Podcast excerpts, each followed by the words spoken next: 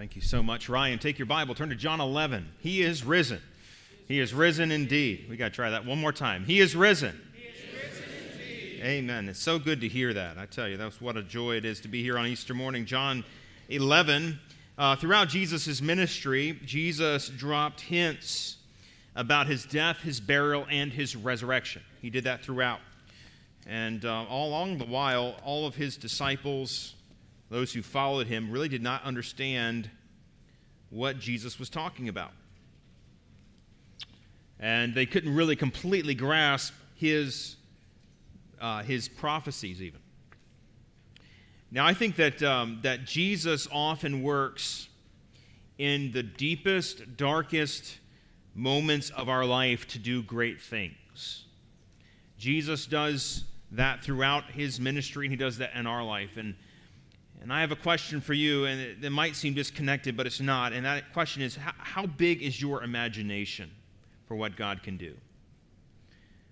I, I think this depends a little bit on the child, but I had a cousin who was this way. Uh, imagine if you were to ask a four year old, you say, you go and you go to the store and you say, you can buy anything you want. I had a cousin who her dad took her uh, shopping for her birthday, and this became a story in our family because uh, uh we thought it was kind of funny. But but her dad literally took her to Walmart and said, "You can buy anything you want in the whole store. It's yours. Whatever you want, it's yours." And she walked through that store, and she bought a pack of dental floss. How big is your imagination? What, what, what do you, if, if God says, I can do exceedingly abundantly above anything you ask or think, why do we so often settle for the small things? We don't think that God can do great things. I think even about um, if you were to ask a kid, what would you want without any limits, some of them would say, I just want my own milkshake. Our kids get so excited when they get to have their own. The other day we went to Sam's and they all got their own drink. It was a big day, right? Many times our expectations are very underdeveloped, and this morning we see a story of people who were faced with an immense tragedy. They learned just how much Christ loved them, it was beyond their imagination. Father, we ask this morning as we look at John 11, you would help us to see your, your passion and also your love for your disciples. And Lord, if we are your disciples, we are those who believe in you, we know that you love us and you care about us. And in a remarkable moment, you showed your power here to this family. And Lord, we thank you that you showed your power once and for all by rising from the grave. And as we celebrate the resurrection this morning, I pray that we would expand our thinking to include that which you intend for us, not just what we might think is possible. Lord, work with us this morning, work in us, work in our hearts, stir us up. In Jesus' name, amen. Last week we talked about John chapter 11 and Jesus being the good shepherd. He has, at this point, made the Jewish very, leaders very angry with him. They desire, they, want, they desire to kill him. They want to get rid of Jesus. He is a, a menace to them. So in verse 40 of chapter 10, it says, He, Jesus, went away again beyond the Jordan to the place where John was baptizing at first, and he stayed there. Then many came to him and said, John performed no sign, but all these things that John spoke about this man were true, and many believed in him. There we see Jesus then in a different place receiving words from his friends. And, and the first point I want to make, and your outline is in your bulletin this morning, is that what the first several verses of this chapter, chapter 11, teach us is that God will work your circumstances for his glory. Now, follow along, we'll see that in verse 1. A certain man was sick, Lazarus of Bethany, the town of Mary and her sister Martha. Now, it was Mary who anointed the Lord with fragrant oil and wiped his feet with her hair, whose brother Lazarus was sick. Therefore, the sisters sent to him, saying, Lord, behold, he whom you love is sick. We have those who are close to Jesus. These are close friends of Christ. And I want you to notice that you should not expect to avoid difficulty by knowing Jesus. They knew Jesus in a very intimate way. They knew him personally. He knew them. Jesus loved them. It says explicitly here that they called Lazarus he whom you love. And just because they loved Jesus and Jesus loved them back did not mean they were going to avoid getting sick. And I don't want to park too long on this, but I do want don't want to skip over it either that sometimes Christians have this idea that God's God's purpose for them is that they are healthy people all the time. Yet Jesus loves us, and Jesus loved Lazarus, and he allowed there to be a sickness, a very bad sickness. And Jesus knew about the sickness, and it was not something that he was ignorant of or not something that he cared to stop.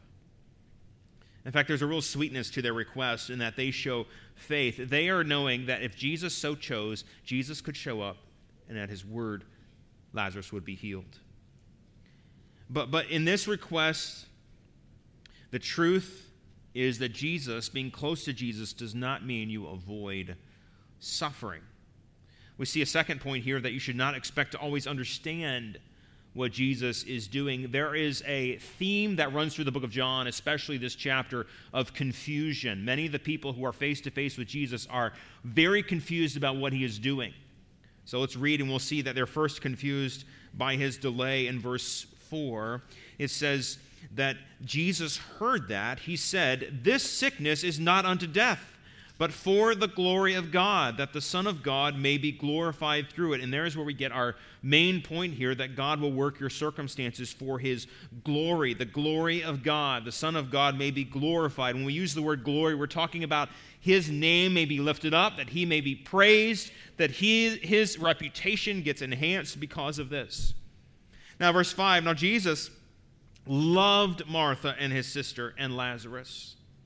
So when he heard he was sick, he stayed two more days in the place where he was.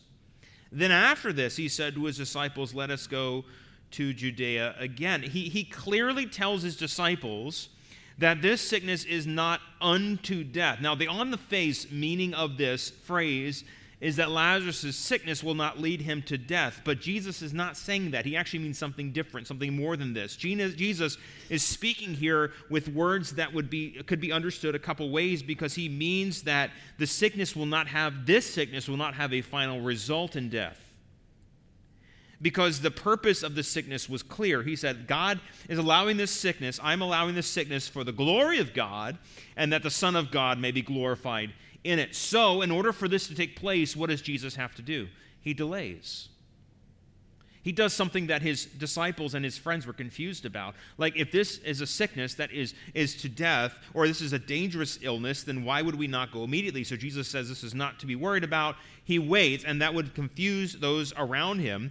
They did not go. And then they're confused by his choices. Look at verses 8. I think they, they, under, they thought they understood his reasoning at first but, and they th- I think they thought that Jesus was afraid because they thought his life might be threatened. But now that he's going to Bethany, when he says, let's go to Bethany, now they're confused. Look at verse 8. The disciples said, Rabbi, lately the Jews sought to stone you, and you're going there again?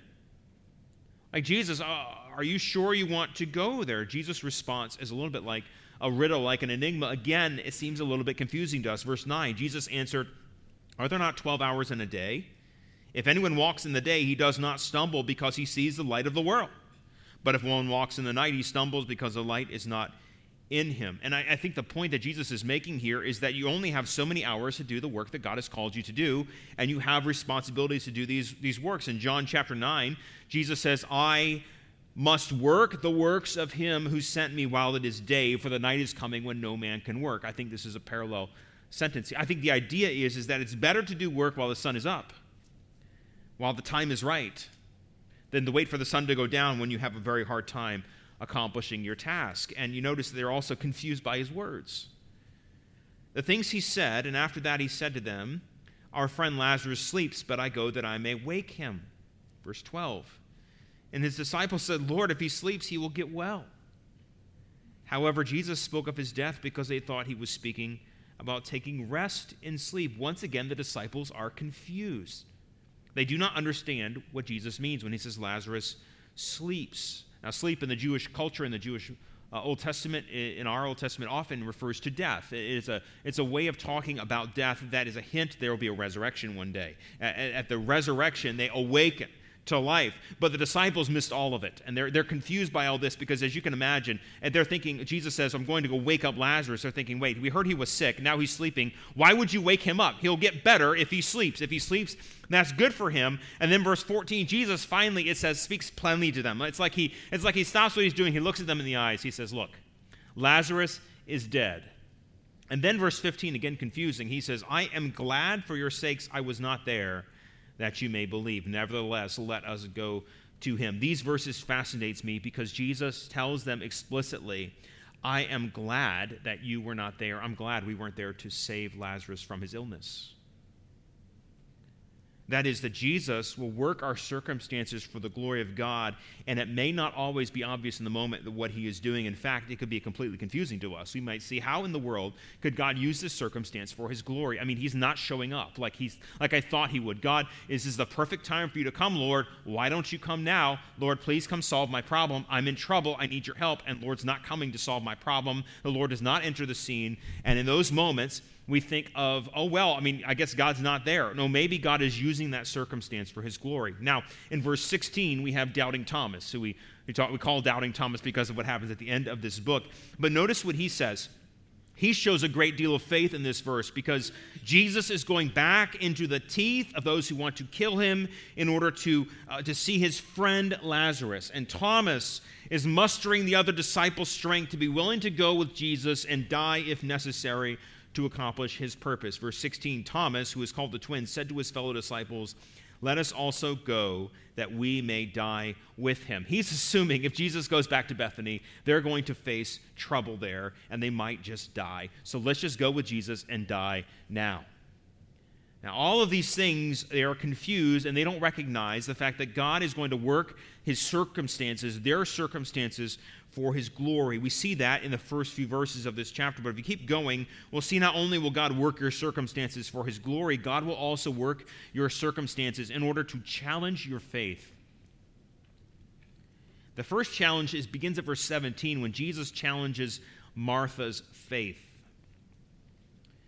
When Jesus came, he found that he had already, that's Lazarus, had already been in the tomb four days. Now, Bethany was near Jerusalem, about two miles away. And many of the Jews had joined the women around Martha and Mary to comfort them concerning their brother. I mean, two miles. Two miles is a short walk. Two miles wouldn't take you hardly any time to go. Jesus was right there, and he chose not to go. And he had already been in the tomb for four days. All the while, there are many who have gathered to comfort the family. It says, Many of the Jews had joined the women, but Jesus was not there. Until now, he finally comes. And when he comes, this would challenge Martha's faith. How would that challenge Martha's faith? We'll look at verse 20. Martha, as soon as she heard that Jesus was coming, went to meet him. But Mary sat in the house. And Martha said to Jesus, So again, Martha goes out of the house. She goes and meets Joseph on the, uh, jo- Jesus on the road. It's like she hears Jesus coming down the road. She hears that he's coming, and she runs out to him. She is the active one of the sisters. We know a lot about Martha. We know she's the worker. She's the active one. She's the aggressive one. And she goes out to meet Jesus and she confronts Jesus directly. And I think a lot of us have confronted Jesus in our own words in these ways. She says, Lord, if you'd have been here, my brother would not have died. Now, think about the faith it takes to make that statement. No one could say that about me. I've been in many deathbeds. I've been to many people's sides as they're getting ready to cross over from this life to the next. I've never had a family member look at me in the face and say, Marshall, if you'd have been here, my brother or my husband or my, my father would not have died because I can't do anything about that. I am, all, I am powerless to help. And in fact, most doctors are powerless to help. When God wants to take a brother home, he takes a brother home. However, Jesus is not not your normal person. He's a son of God, he's God in the flesh. And here he comes, and Martha knows that if Jesus had been there, Lazarus might have been healed, would have been healed. But her faith has a very limited perspective. To her, once Lazarus died, it's over. Just forget about it. I mean, Jesus, you had your opportunity to save my brother from his illness, and you did not work. Therefore, you failed. That's the implication of what she's saying because she believes that Jesus had authority. Verse 22 But even now, I know that whatever you ask of God, God will give you. It's almost like she says it and then she says, Well, I know that you can do whatever you want. I, I don't know if she really is asking Jesus to raise Lazarus from the dead here or not. I, I don't know. But she, she seems like she's submissive to whatever Jesus decides. Even though she's confrontational, she recognizes that she, she, her prayers for healing had not been answered. God said no to her he, prayers for healing. She had prayed that Lazarus would be healed. She'd wanted Jesus to come. She had sent someone to go get Jesus. Jesus had chosen to not come. And then Jesus reminds her of some truth in verses 23 through 24. If you notice in verse 23, he says, Your brother will rise again. And Martha said to him, I know that he will rise again in the resurrection at the last day. She doesn't understand that Jesus is giving her immediate hope. Jesus is saying, Your brother will rise again. And she says, Yeah, I know, at the end times. And then Jesus says, No, no, I, I, it's not in the end times. In fact, if you notice what he wants her to see, is see that he begins to, to explain his identity to her in verse 25 through 27. This is just as the woman at the well needed to hear that Jesus was the water of life, and just as the people who the 5,000 who had been fed in the wilderness needed to hear that Jesus was the bread of life, now Jesus explains his identity to his friend. Jesus said to her, I am the resurrection and the life. He who believes in me, Though he die, he shall live. And whoever lives and believes in me shall never die. Do you believe this? And she said to him, Yes, Lord, I believe you are the Christ, the Son of God, who is coming into the world. Here is another one of Jesus' I am statements. Jesus gives many of these through the book of John. He is both the resurrection and the life. He is shifting Martha's perspective from a general understanding of a resurrection that would one day happen to the person of Jesus before her. He says, No, don't think about that. Think about me, Jesus says. He is the source of life. He is the one who brings back from the dead. And as long as you believe in Christ, he says, you will live even though you die. Now, there are two deaths there mentioned. The first is the physical death. The physical death or separation of the soul from the body. The second death is a de- separation of man from God. He says, You may die physically, but you will never die spiritually if you are in Christ. You may die, but you will live because you're in Christ and you will never die. You will never be separated from God because nothing can separate us from the love of God, nor height, nor depth, nor any created thing can separate you from the love of God when you're in Christ Jesus. Praise the Lord. We have this hope. We have this faith. And then he directly confronts her and he, I think he points right at her. He says, Do you believe this? Do you believe this? It's not enough that it is true. Yes, it is true. It is true that he is the resurrection and the life. But do you believe this? Because unless you believe this, you will experience the judgment of God. You will experience the penalty of your own sin. You will not experience life. You will die and you will die. In Genesis chapter 3, when God warns Adam and Eve, he says, In the day that you eat of it, you will die and die. Dying, you will die. And our translation says, You will surely die. You will be separated from God at that moment. And friends, when Adam and Eve, in the day they ate of that tree, they did not actually fall down dead.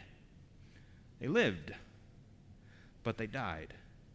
Because in that moment they knew that they were separated from God, and death is separation from God. And here he says, You who die will still live, and whoever lives and believes in me shall never die. And she agrees with his power in verse 27. She recognizes Jesus is asking her about his identity, so she confesses his identity as several things. One, you are the Christ, that is Messiah, the chosen one, the Christos, the Mashiach. You are the Son of God, the very Son of God, the deity of God Himself, and you are coming into the world. That means He is pre existent. Jesus is the pre existent one, the Son of God. He did not begin as a baby on Christmas morning, He came into the world as the pre existent, eternal Son of God, as described in John 1 1. In the beginning was the Word, the Word was with God, and the Word was God and then God was the one who created all things. Then Jesus, after dealing with Martha, turns his attention to Mary's faith in verse 28. He said these things. He went, she went her way and secretly called Mary, her sister, saying, The teacher has come and is calling for you. And as soon as she heard that, she arose quickly and came to him.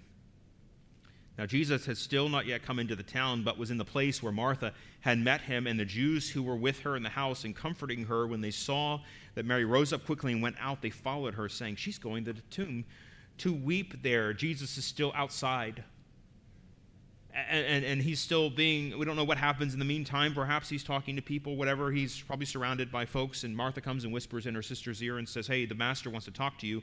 And she leaves without saying a word. She leaves with such haste that the people think that she is going to mourn at the tomb. And so they follow. And now a whole crowd is coming out because she, they think she's going to weep for her brother, that she, but she is instead going to see her Lord. And when Mary comes to where Jesus was, she saw him and she fell down at his feet and worshiped. And she said, Lord, if you'd have been here, my brother would not have died. Once again, she directly confronts Jesus with her loss. She says, Lord, I, I, I wish you had been here. And I, I think the fact that both of these women say the exact same thing means that they had said this between the two of them for many days now.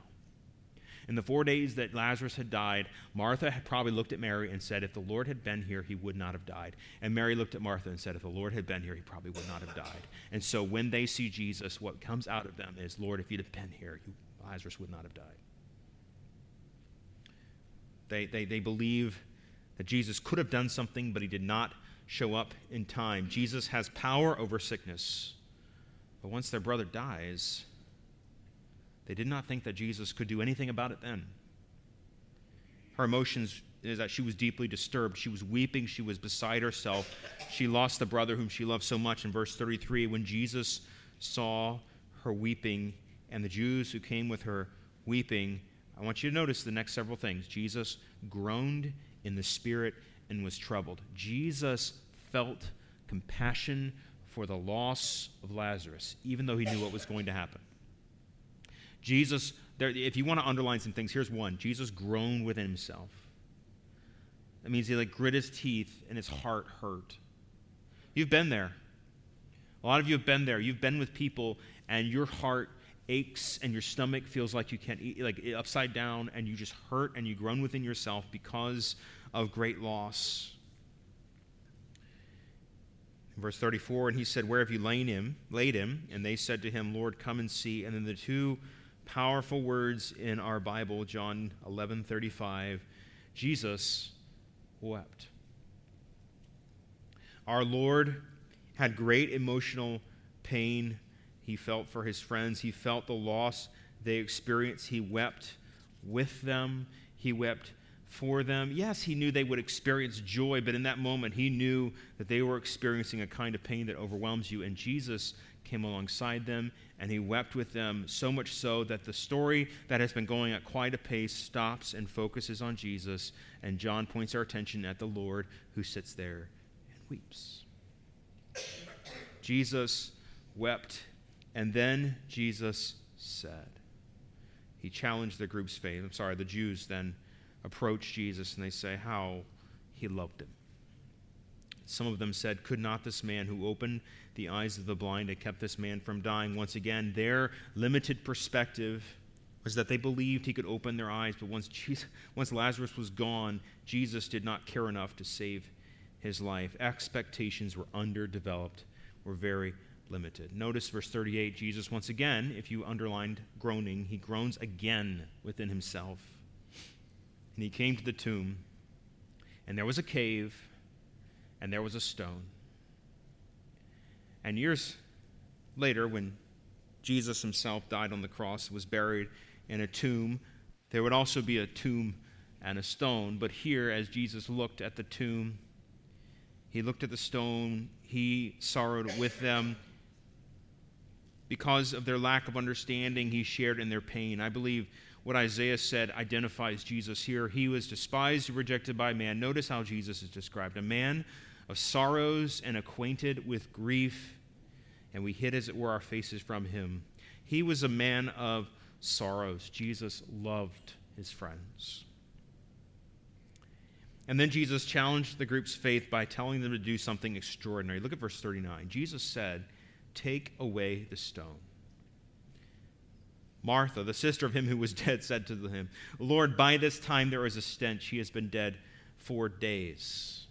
It could take a crowd to move that stone, and why would he do such a thing? Why would Jesus punish these sisters by opening up this tomb that had been sealed and having them confronted with the stench of this body. Why would they do such a thing? Why would Jesus demand that they open a stone so he could perhaps pay his respects to this dead friend of theirs? Why would Jesus be so insensitive to this? And I'm, I do not know what all they were thinking, but they did not understand what he was doing. And they looked at each other and said, Lord, what are you doing? This is really not smart. Don't you know anything about dead bodies? They did not have the kind of processes we have today. And, and then Jesus said to her, verse 40, did, not, did I not say to you? that if you would believe, you would see the glory of God? He confronts her, and they took away the stone. At some point between verse 40 and 41, somebody gives the nod of approval. And these men go to the stone and they and they look at each other like oh, I guess I guess we're doing this now and they and they push the stone away from the tomb and they took away a place where the dead man was lying and there was a dead man in that tomb and they did what Jesus asked. This reminds me a lot of what happened at the wedding of Cana, Jesus' first miracle there, where, where Mary, his mother, says, Well, do whatever he says. And they fill the pots with water and they go about doing their stuff, and out comes wine out of water. And here they do what Jesus asks. Jesus challenged their faith. He worked their circumstances to challenge Martha's faith, Mary's faith, the group's faith. They had to understand his identity and believe his identity. Now they would see it because God will work your circumstances to show his power and his love for you. Look at what happens in verse 41, the rest of that verse. It says, And Jesus lifted up his eyes and said, Father, I thank you that you have heard me. And I know you always hear me, but because of the people who are standing by, I said this, that they may believe you sent me. Now, everything that Jesus had done to this point was on purpose. He delayed on purpose, he came for a purpose, he questioned for a purpose, and now he prays for a purpose. He lets them know that this is his union with the Father, the complete unity of Father and Son. He wants them to understand his identity, that they are in union together, working as Father and Son. God had completely united. And then in verse 43, we see a call. Now, the voice of Christ was the one who comforted the weak, who had puzzled his disciples, he now calls out with the kind of power that shakes us to our very being, because this man is the creator of the universe. He is the one with life in himself, as John 10 says. He's the one who has made all things and sustains all things. And when he makes a pronouncement, nothing can stand in his way. Jesus has just said, I am the good shepherd. My sheep hear my voice. And now we see there is a dead man in the tomb in verse 41. The dead man was lying there. A dead man wrapped in burial clothes for the past several days. No one doubted the place where that man was. And Jesus was not foolish either. He knew that Lazarus was room temperature. But look at the verse. If you look at this verse, John 11 43, now when he had said these things, he cried with a loud voice, Lazarus, come forth. And when Jesus spoke the words, there is no mere teacher, there is no here no mere mortal. This is not just a man who speaks parables. This is a man who speaks with absolute authority. He speaks with authority enough to call the dead, and the dead cannot but listen. What power is in the voice of this Savior of ours who calls with a loud voice? Now, he could have whispered, he could have just whispered the voice, he could have thought the voice. He did not have to speak, and yet he did because he wanted there to be no doubt who was responsible for this resurrection. Jesus cried out. He cried out with his voice, and he called out to the dead man, Lazarus, come forth. And every person there was stunned. Every person there looked towards the tomb, and there was a response. And the response in verse 44, as everyone stood back watching, and he who had died came out bound hand and foot with grave clothes. And his face was wrapped with a cloth. And Jesus said, Loose him and let him go. Now you think about this. The man who had died came out. What, what does that even mean? Like he had died. He was dead and he walks out and he stands before them. And, and I don't know, I was talking with someone this week and I was like, you know, I was meditating on this, and as I tend to do, I like try to picture this story happening in my mind. And I wonder how long it took Lazarus to get up and, and work his way to the, to the tomb entrance. Like, it could have been a few seconds. And, and, that would have been a really interesting few seconds to stand there. Everyone's standing and watching to see what's going to happen. And all of a sudden, you think you see a little shadow of something in the tomb. And then, oh, it's, it's Lazarus. And Lazarus is coming out of the tomb wrapped in his clothes, in his garment, in his, his wraps of these linen cloths that they would wrap you to bury you in. And, and then the most amazing thing is that as after Jesus has called this dead man to life, Jesus has to tell everybody to let him loose. Like they're, they're just standing there thinking, like, what's going what are we doing? What happens now? And Jesus has to say, look, what you need to do now is you need to go unwrap him so you can say hi, right? And and and oh oh yeah right. So they go they go to to lazarus and they and they unwrap him so to speak. They loose him and they let him go. Jesus is the one who gives the command and in doing so he shows his power and his love for them because what jesus did in showing his love for them was, was far greater than their expectations were. When they, they really just wanted jesus to heal their brother and jesus said no i want something better. I want to raise your brother I want to do something far greater than you can imagine. Your, your, your expectations are this big. And you get mad at me when I don't meet those small expectations, but Jesus says, I have something far greater for you to see. Jesus fulfilled his identity here as the resurrection and the life. Later, Jesus would go and would die for the sins of the world, be buried in a guarded tomb, and his death was not permanent because he is the resurrection and the life. Now, the promise in that declaration is astounding. I am the resurrection and the life. He who believes in me, though he may die, he shall live, and whoever believe, lives and believes in me shall never die. Do you believe this? I have the same question for you this morning that Jesus asked Martha when she was grieving Jesus pointed her to hope in himself. This morning, no matter who you are, you must answer the call to believe. You must answer this question Do you believe this? Strip away all of your traditions, strip away all of your past, strip away all these things that you've thought before, and ask yourself Do I really believe in Jesus Christ, who is the resurrected Messiah? Do I believe that He is the resurrection and the life? Without that faith, you have no hope. But with that faith, you have a great hope, a great, the greatest hope of all, that no matter what happens, though we may die, yet shall we live. Our hope is in this Lord. Praise God. We have a hope in Him who is far greater than you could ever imagine. We have a very underdeveloped expectation of what God can do. We are children buying dental floss when everything is open. The thing is, though, what we think is great, God's expectations for greatness are not always the same thing. And very often it's confusing to us why God works the way he does. May I challenge you to place your hope in the one who raises the dead. There's no one better to hope in. Let's bow for prayer. Father, bless the remainder of our t- day today. Thank you for this time we've gathered to worship. As we open your word, may we be stirred in our hearts to worship you, to love you, to believe you. As we ask ourselves, do I believe this? And if I do, Lord, you've promised that I will never die.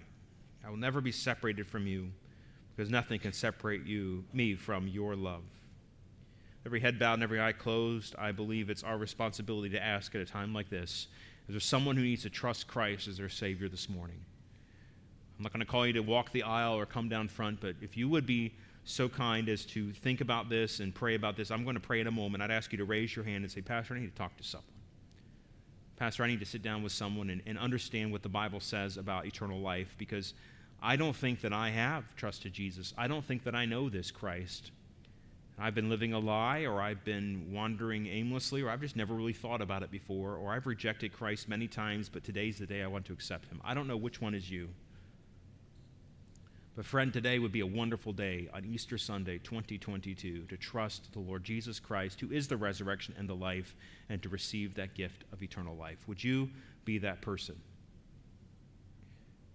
Father, I pray for those right now who are struggling with this moment, who are struggling with this decision that they would receive you by faith, they would profess you by faith.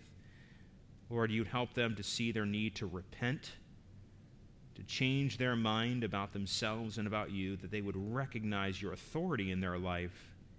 They would bow their knee before you in faith, trusting in the work of Christ on the cross to save them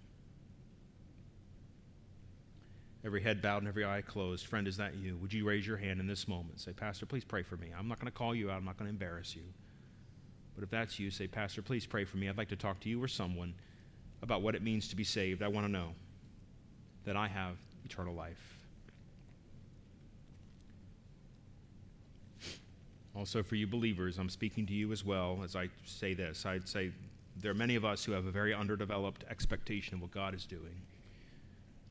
We do not expect God to do great things.